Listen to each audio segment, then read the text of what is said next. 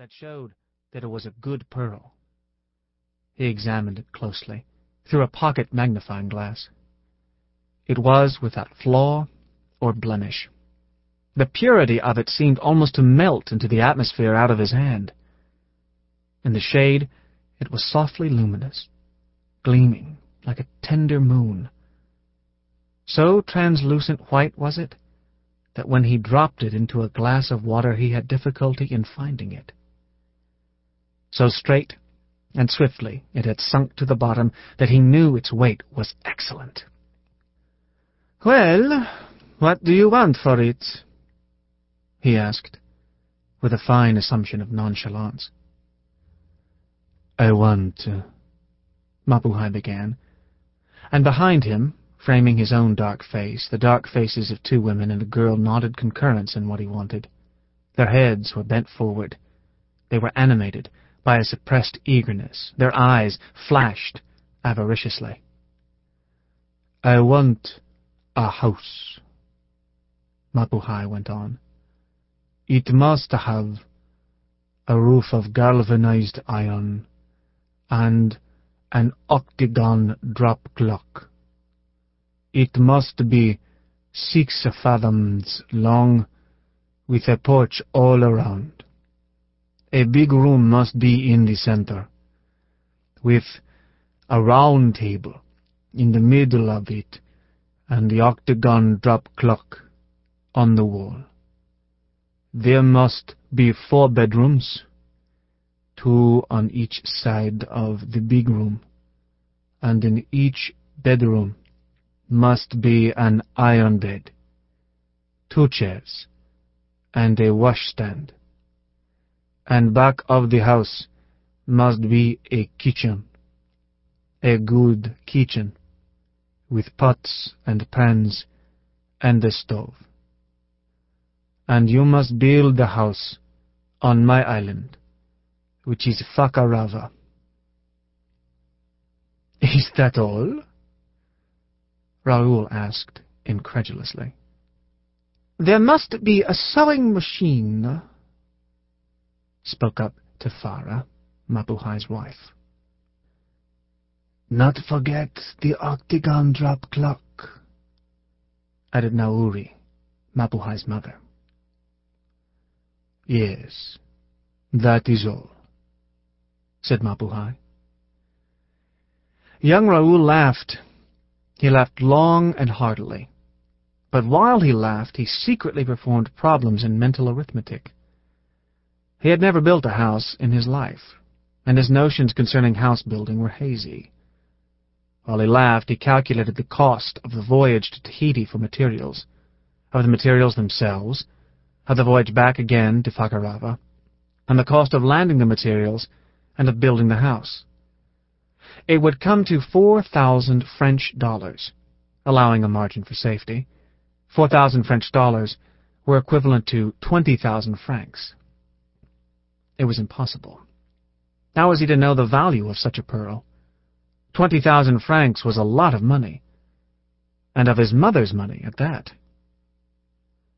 Mapuhi, he said, you are a big fool. Set a money price. But Mapuhi shook his head, and the three heads behind him shook with his. I want a house, he said. It must be six fathoms long, with a porch all around. Yes, yes, Raoul interrupted. I know all about your house, but it won't do. I'll give you a thousand Chile dollars. The four heads chorused a silent negative. And a hundred Chile dollars in trade? I want the house, Mapuhi began. What good will the house do you? Raoul demanded. The first hurricane that comes along will wash it away. You ought to know. Captain Raffy says it looks like a hurricane right now. Not on Fakarava, said Mapuhi. The land is much higher there. On this island, yes. Any hurricane can sweep Hikueru. I will have the house on Fakarava. It must be six fathoms long, with a porch all around. And Raoul listened again to the tale of the house. Several hours he spent in the endeavor to hammer the house obsession out of Mapuhi's mind. But Mapuhi's mother and wife, and Ngakura, Mapuhi's daughter, bolstered him in his resolve for the house. Through the open doorway, while he listened for the twentieth time to the detailed description of the house that was wanted, Raoul saw his schooner's second boat draw up on the beach. The sailors rested on the oars, advertising haste to be gone.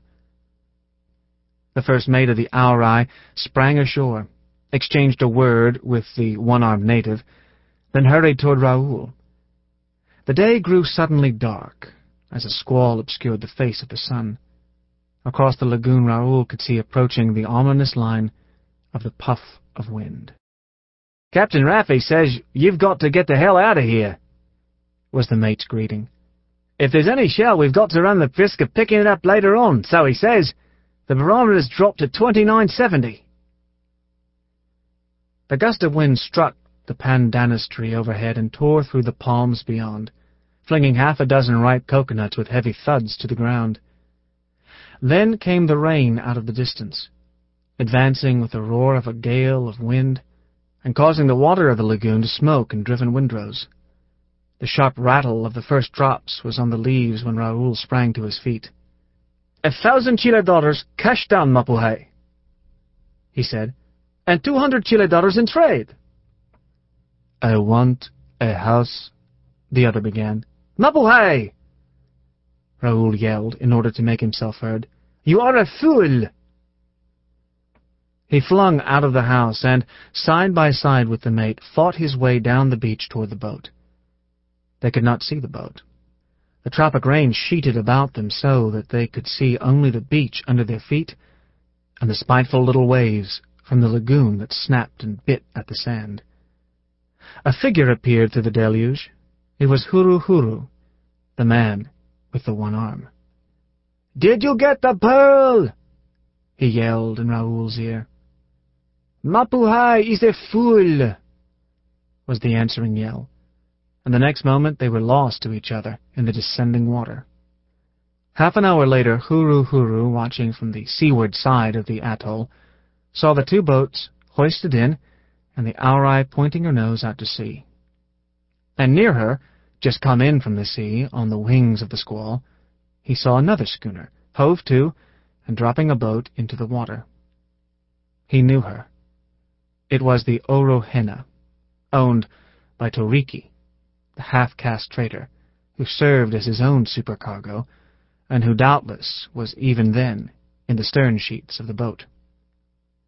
Huru Huru chuckled. He knew that Mapuhi owed Toriki for trade goods advanced the year before. The squall had passed. The hot sun was blazing down, and the lagoon was once more a mirror. But the air was sticky like mucilage, and the weight of it seemed to burden the lungs and make breathing difficult. Have you heard the news, Toriki? Huru Huru asked. Mapuhi has found a pearl. Never was there a pearl like it ever fished up in Hikueru, nor anywhere in the Paumotus, nor anywhere in all the world. Mapuhi is a fool. Besides, he owes you money. Remember that I told you first. Have you any tobacco? and to the grass shack of Mapuhi went Toriki. He was a masterful man, withal a fairly stupid one. Carelessly he glanced at the wonderful pearl, glanced for a moment only, and carelessly he dropped it into his pocket. You are lucky, he said. It is a nice pearl. I will give you credit on my books. I want a house. Mapuhi began in consternation. It must be six fathoms. Six fathoms, your grandmother, was the trader's retort. You want to pay up your debts, that's what you want. You owed me twelve hundred dollars, Chile. Very well, you owe them no longer. The amount is squared. Besides, I will give you credit